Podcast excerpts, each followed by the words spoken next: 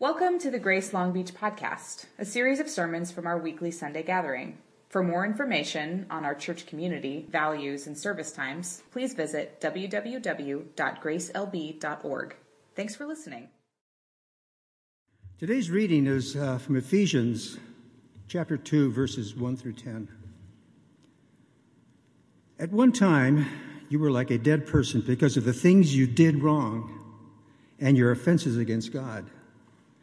You used to live like people of this world. You followed the rule of a destructive spiritual power. This is the spirit of disobedience to God's will that is now at work in persons whose lives are characterized by disobedience. At one time, you were like those persons. All of you used to do whatever felt good and whatever you thought you wanted so that you were children headed for punishment, just like everyone else. However, God is rich in mercy. He brought us to life with Christ while we were dead as a result of those things that we did wrong. He did this because of the great love that He has for us. You are saved by God's grace. And God raised us up and seated us at the heavens with Christ Jesus. God did this to show future generations the greatness of His grace by the goodness that God has shown us in Christ Jesus. You are saved by God's grace because of your faith. This salvation is God's gift. It's not something you possessed. It's not something that you did that you can be proud of. Instead, we are God's accomplishment created in Christ Jesus to do good things. God planned for these good things to be the way that we live our lives. This is the word of the Lord. Kids, you're dismissed to King's Quest as the rest of us can take our seats. My name is Daniel Long. I'm a pastor here at Grace. And Jeff, I was thinking about your prayer and one of the lines in there. It says, From dirt springs life. And I think that's the shortest way of describing what it is we're going to talk about today. Um, so thanks be to God. Uh, but we're in a series in Ephesians, and we're getting to this point in, in this book in Ephesians 2, which we, if you've been in the church for any period of time, you, you know. This text is a very powerful text. It is, it is one of those texts that, that describes the work that God has done in Jesus to show us grace. And it's a, it's a text that we talk about when we say, no, following Jesus isn't about works. It's about grace. You've been saved not by what you do, but by, but, but by what God gives to us through Jesus. My sense this morning is that for some of you, this might sound new, or it's something you've heard before, but for the first time, God is beginning to speak it afresh through His Spirit in your life. And I guess my word to you this morning is listen. Listen to what God has to say to you. This might be a moment, a day, when you move from a path of death into a path of grace and life. And I'd like to pray that God might do that for all of us this morning. Father, you, you are a God who reveals himself to us in Jesus. Thank you that you are not distant, but you are near. God, I ask that you would speak to us and that you would speak through the walls that I build up to keep you out. Speak through the walls that we all build up to keep you out. Get inside of us, inside of our hearts. Speak your grace to us so that we might be alive. In Jesus' name we pray. Amen.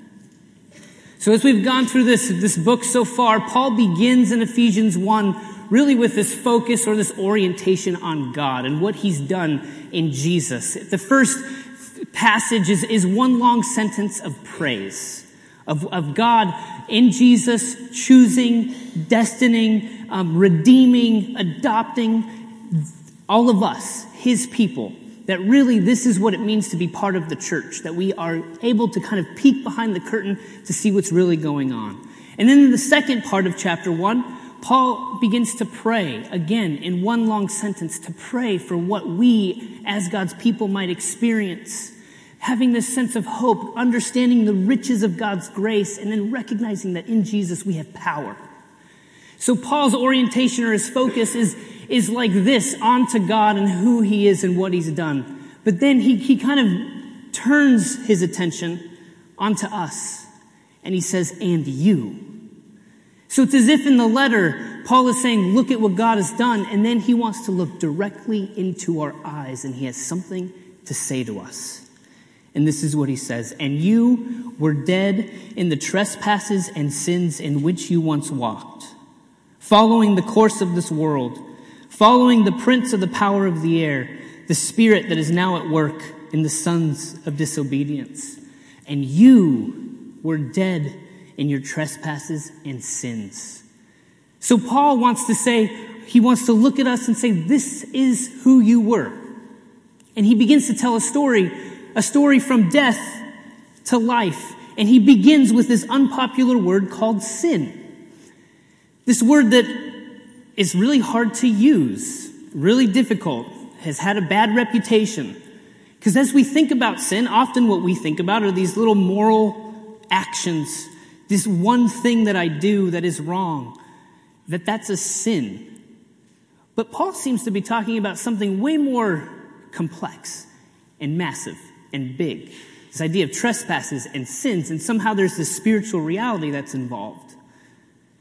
So if we go back to the beginning of the story in the, in the book of Exodus, the beginning of the biblical narrative, what we see there is the story in which God makes things that are good. All things are wonderful and beautiful, and God says that each thing He makes is good. And He makes humanity and these people, and they're in perfect relationship with themselves, with one another, with God, and with creation. Then, as we know the story, something happens. They're in a way tricked. They want to be like God. And in an effort to become like God, they eat of this tree that they were told not to eat of. And all of a sudden, their eyes were opened. But then all of a sudden, the relationships between, with themselves, with one another, with God, and with creation are broken. There's a rupture. And all of a sudden, this thing is introduced in the world called sin. But what is sin? If sin is something more complex, if it includes these right or these wrong actions when we know when something is right, but it also includes this complex system. I mean, what is it that is actually going on? What is it that we're dead into? What I think Paul is attempting to get at is there is a way in which our lives are oriented that without God leads to death. That is why we are dead in trespasses and sins. There is a way without God that we just can't help but get out of. There's this author, an English author, his name's Francis Spufford, and he talks about it like this that sin is the human propensity to mess things up. That there is something inside, and just so you know, if you were to Google Francis Spufford and you were to look up this quote, he uses way much colorful language than mess to talk about what it is we're doing. Just, just so you know, um, I, I want to be real with you. But the human propensity to mess things up, that there is something within us that we can't help but get out of. And he begins to describe how this is all something we, we know. When we're lying in bed at night and we, we think about our day, we think about the things that we did, and there are those ways in which we were that we just couldn't help ourselves. We just ended up in that way. That our lives are kind of oriented in a direction. And we can't help ourselves. Do you ever have that experience when you do something or you say something and then you think, man, I did it again? You find yourself the next morning wondering, how did I get here? I should know better. You find yourself with your spouse or with your kids and you think, we're here again? How is this possible? It seems like we're complicit, right? We have choices that we make, but yet there's also something that is happening that seems beyond us or that is kind of wraps itself around us. This is what I think Paul is getting at this human propensity to mess things up. We can't get out of it. And without God, it is something in which we are dead. Now, a few examples I think of to talk about sin and maybe what it is and the complex system that I think sin is. I think of, I think of Breaking Bad, right? Walter White. Yeah, he's funny, I guess. Um, also terrible. Uh, so Walter White, he, he is this guy who, in the beginning, right, he has cancer and he's dying, and he needs to make some money for his family. So what does he begin to do? He begins to make meth, which seems like the natural course of things if you're in Albuquerque or Lancaster. So, um, uh, so Walter White is, is, is he's trying to figure out how how to do something, how to take care of his family, and he begins to make this. And here's the thing: at the beginning, as a viewer, you don't say, "I can't believe this guy. This is ridiculous." What you think is, "Okay, I can kind of understand. And then over time, throughout the series, you are implicated in Walter White's decisions because he puts himself in a position in which it seems like he has choice A or B, which are both bad. And you think, I, yeah, I mean, what else is he going to do? Right? I mean, this is, I, I guess he's, he's got to do that. I mean, because if he doesn't, then, and, and all of a sudden he goes from this character who wears a white hat right? Who is good and right, to at the very end, who's this character who's wearing the black hat, who becomes the villain. But all along the way, he's made little choices that seem at the time totally reasonable. Or think of the example of The Wire. If you're around me for any period of time, I can't help but talk about this thing because I think it's one of the greatest pieces of art ever made. And it talks about the city of Baltimore. And it talks about all the different complex systems that, that are wrapped around this idea the drug trade in Baltimore. Now, this isn't a series that says drugs are bad, right? Just don't do drugs. This is actually a series that's about so many complex systems that are implicated and involved in this idea of drug trafficking. But you have characters, and you have police officers, and you have politicians, and you have teachers. They're all wrapped up in this and they're trying to do the best that they can, but in this system that seems so fallen, and everybody is implicated. And you begin to have compassion for these characters because you think, wow, this is the world that they were brought up in. What else could they possibly do? Sin. It's a world, it's a complex system in which we, are, we find ourselves and can't seem to get out of. Another example that I love. This film came out two years ago called The Florida Project. I think it's one of my favorite films, certainly of that year, probably the decade. And here's a story about this six year old girl named Moonee. How many of you have seen this? Not enough. So, um, so Moonee is this six year old, and, and she lives with her mom named Haley in this, in this, uh, this motel called the Magic Castle which is in Orlando, Florida, and it's on this strip of road right outside Disney World, which is important to the whole theme of the film. But Moonee and her mom, Haley, find themselves, because of the economy around this time, pretty much homeless, making it paycheck to paycheck, trying to rent out this room in the Magic Castle. And Moonee, as he, it, it's told from the perspective of this child, and you as an adult, you see how awful Moonee's world is. She, as a six year old, has no idea. This is just the world that she knows and the world that she's involved in. But you see her world, and, and she has basically run of the place, of all of the different places around it. They're just run everywhere, and they're having a great time. And her mom, Haley, is trying to make ends meet, and she makes terrible and poor choices along the way. But the movie doesn't let you condemn her the movie doesn't let you condemn Haley because you can't, because you can't imagine another way. Or if you do, you can't imagine how, they, how she might get to that other way. She is simply a part of this world, and Moonee is a part of this world that is broken and that is turned upside down and that is leading ultimately to death and to an ending that is in some ways very tragic. But it seems like there is no other way out. Do our lives Maybe to not, not to that extent, but our lives sometimes feel like that. Our experience of ourselves and in relationships with, with others, we can't help ourselves. That is sin. That is what it means to, to trespass. There is a problem, and we can't get ourselves out of it. And it's massive, and it's big, and there's this spiritual component somehow. This is what Paul brings up this, the, this, the power of, of the air, right? What are these spiritual powers? There are these things at work that we are complicit in, yet victims of. Sin, it's a problem, and it's massive. And if it's, we stop there in the story, it would be a tragedy. But Paul does this thing in verse 4, and he says, But God.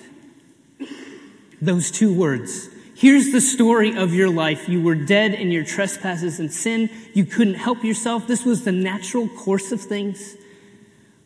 But God, being rich in mercy, because of the great love with which He loved us, even when we were dead in our trespasses, made us alive together with Christ. By grace, you have been saved and raised us up with him and seated us with him in the heavenly places in Christ Jesus, so that in the coming ages he might show the immeasurable riches of his grace and kindness toward us in Christ Jesus. But God, this is how your life was.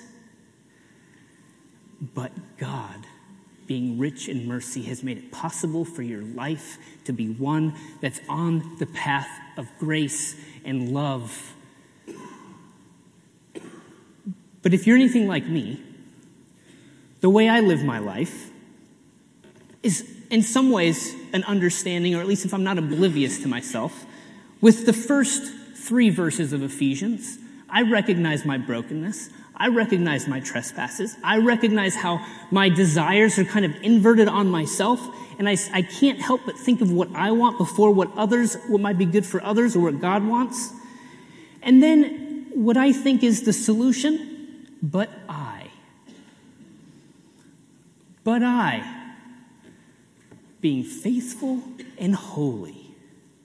But I, being disciplined and good.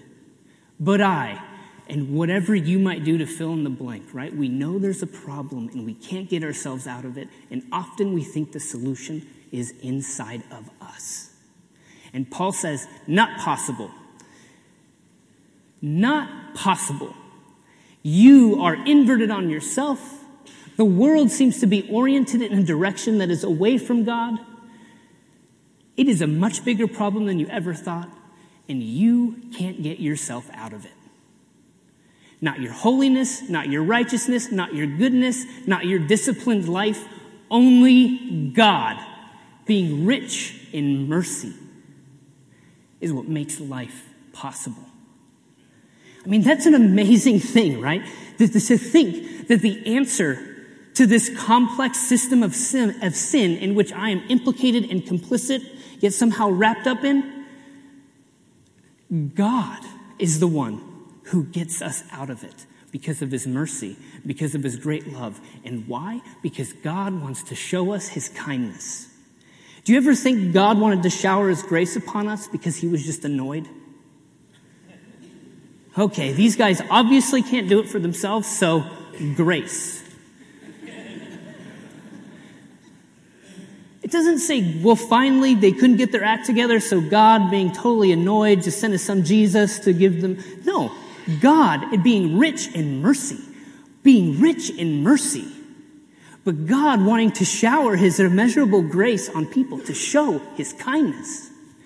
That is what motivates God. That is what activated God to come to us in Jesus Christ so that we might have new life. And here's the thing because of this new life, it talks about us being seated with Christ, being raised up to life with Christ. The things that happened to Jesus are the promises for us as well. That Jesus being seated with God, we too are seated with Christ, and we now are over the powers that used to rule us that we have possibility beyond the path that we once were in that would only lead to death. But we now have a different path that we are able to walk into. And certainly, of course, there's a residue of our old life. Right? There are habits that we were in. There was a totally inversion, a total inversion in, in ourselves that we couldn't get out of. So of course, even though we've been put into this new path, there's going to be these leftover habits these things that are destructive, these things we want to get rid of but can't. The Apostle Paul says, The things I want to do, I don't do. The things I don't want to do, I do. I mean, if the Bible isn't applicable in that way, then that's how I feel every single day. But here's the thing we now have a new way. Yes, there are things that are still a part of us that we want to get rid of, and it's going to require a new way of living, new habits, new things to introduce into our lives to orient us constantly toward God.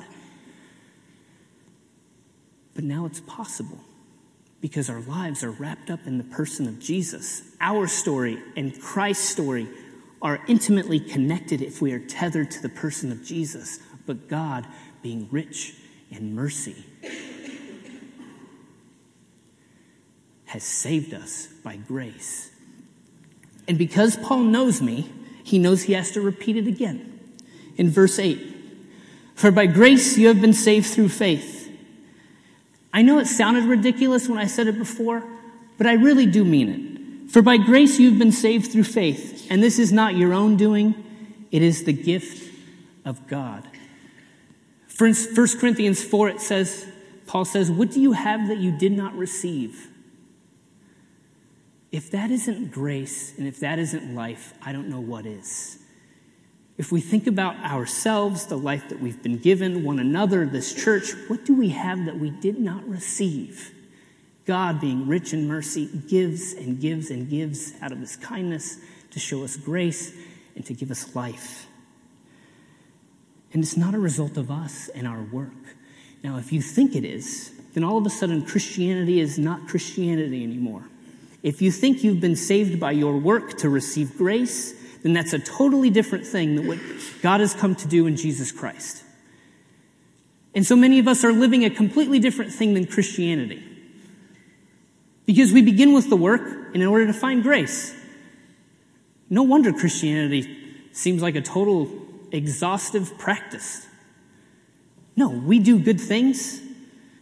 We obey because Christ first loved us. We live into the way that God has prepared before, for us in Jesus because of what God has already done.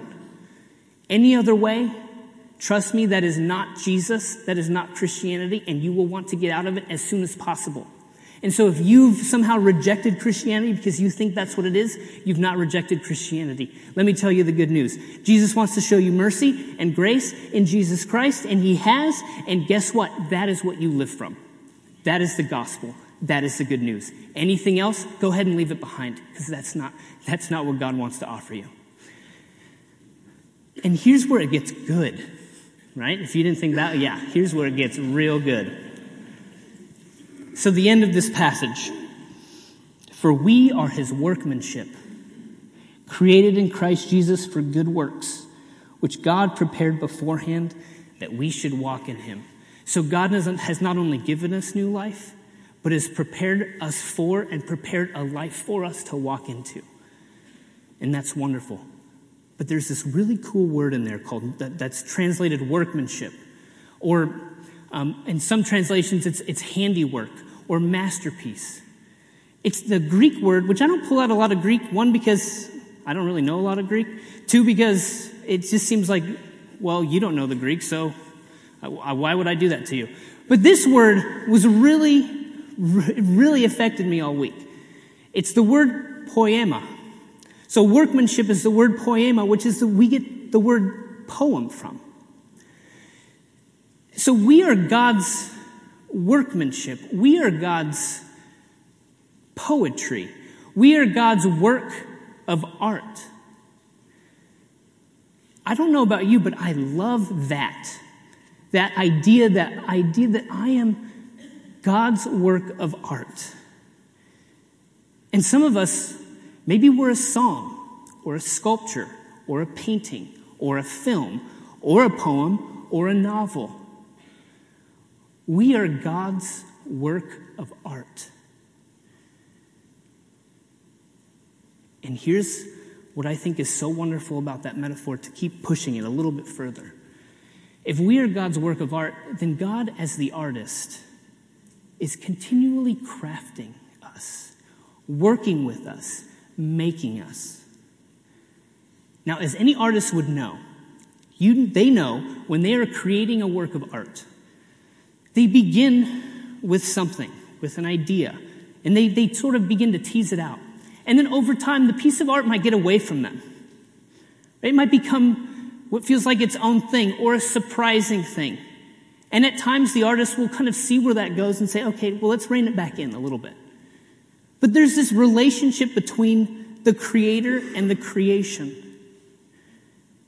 And perhaps you're one of those people right now thinking, I don't know where I am in God's crafting of me. It feels like God has sort of left me or let me alone. But the promise that God offers to us in Jesus is that God is continually working in us and with us and through us, making us into something wonderful and beautiful to be put on display. Now, this makes me incredibly gracious toward myself. Because I, for some reason, I don't know if it's my psyche, I don't know if it's my personality, it's probably sin and just being messed up. Um, but I have this sense in which I can, I can walk around living life as if I think like I'm deep, like there's something deeply just wrong with me. Something beyond sin I'm talking about, but like a flaw. Like there's something I'm constantly trying to look for in order to, to, to give my life a sense of meaning or just help me feel worthy. I don't know if any of you feel that way, but if you do, I totally get it. But this sense of God working with me as a piece of art gives me so much grace for myself. Because perhaps you think, God could never do anything with me. But like an artist looking at a block of stone, thinking, you know what, I could probably make something like David out of that, the statue of David. Or you know what, this just looks like a, a cathedral. And all of a sudden, an artist has an idea and it becomes the Sistine Chapel. Or you know what? These are just simple words. I don't know what to do with sort of these words or, or, or this rough draft. And then it becomes something like Moby Dick. And if you don't like Moby Dick, then choose a different book. But just don't choose like, I don't know, Jodi Picoult or something like that. Um, uh, but like a real, like, masterpiece God is making but it also helps me have grace for other people. Because if, as I look around here and I see all of you, I wonder, I wonder what the great artist, what God is making out of you. And it's easy to look at one another and to assume that they should be a certain type of song, or a certain type of, of sculpture, or a certain type of painting or a certain type of poem. But that's not for you to decide. God is the one who is the craft, the craft maker. God is the one who is the artist. And He is the one who is working with us because of what God has made possible in Jesus and through the power of the Spirit. He is the one who is constantly at work. And so perhaps instead of looking at one another saying, hey, you should really be this type of song, what if we actually thought, huh, what does that piece of art say about who God is and what He's like? I mean, I, sorry, like when I just said that, a person came to mind. Um, so I'll need to attend to that at some point, and you can ask me if I did. But it's so easy to, to, to think that a person should be the type of art or the type of masterpiece or the type of, of, of thing that, that you have envisioned for them. But God, being rich in mercy, is the artist who is at work in all of us. And what's really great about that is all of a sudden the church becomes something like an exhibit, a museum, where God's works of art are on display for the world to see how incredible this artist really is. And that is what we are together. Caught up in this thing called the church, shown mercy and grace to the person of Jesus. And we are God's handiwork, His masterpiece, His pieces of art to be on display to show the world the goodness and grace and love and mercy and creativity and patience and kindness of God. And that's good news. So we have an opportunity this morning to participate in this, this practice that we think is important. It's called communion.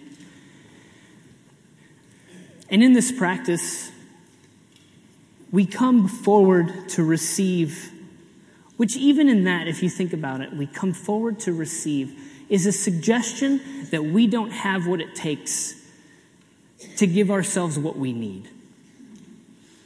So, as we come forward to receive the bread, which represents the body of Christ broken, is a way to absorb these trespasses, these sins, this world of evil and violence. As God's body is broken, we are reminded that God held nothing back. But his being rich in mercy took everything he had. But then we also drink the wine, which is his blood spilled for his people for the church as a way to suggest that we need cleansing, that we need to be made new, that we need to be made right. And we need God's body broken and we need God's blood spilled because, again, we, in and of ourselves, we can't take care of what we need. And this table represents a God who, being rich in mercy, because of his kindness, showered us with grace. And this is a way in which we continually remind ourselves the story that we're a part of, or a beginning to that story. To say that the wonderful artist, the creator, the God who has revealed himself in Jesus is constantly making us and working with us and constantly giving us all that we need. This is a practice we do together. And so I encourage you as you come forward, as you stand behind people, as people stand behind you, as you look around, think of this being God's museum, an exhibit for us to see the incredible work of God on display. God's rich mercy and immeasurable grace showered upon all of us. That is what we're doing here together. Let me pray. God, you are good. Thank you for making us, for crafting us, for working with us through your Spirit. Thank you for showering upon us your grace. Thank you, God, for holding nothing back. And help us, help me to have eyes to see others through your eyes, to see others as being people you are making and creating and working with. Thank you that you are the artist who is patient with what you are making. In your making of us, God, help us to be open, to receive your love, and to bear witness to that love. In Jesus' name we pray. Amen.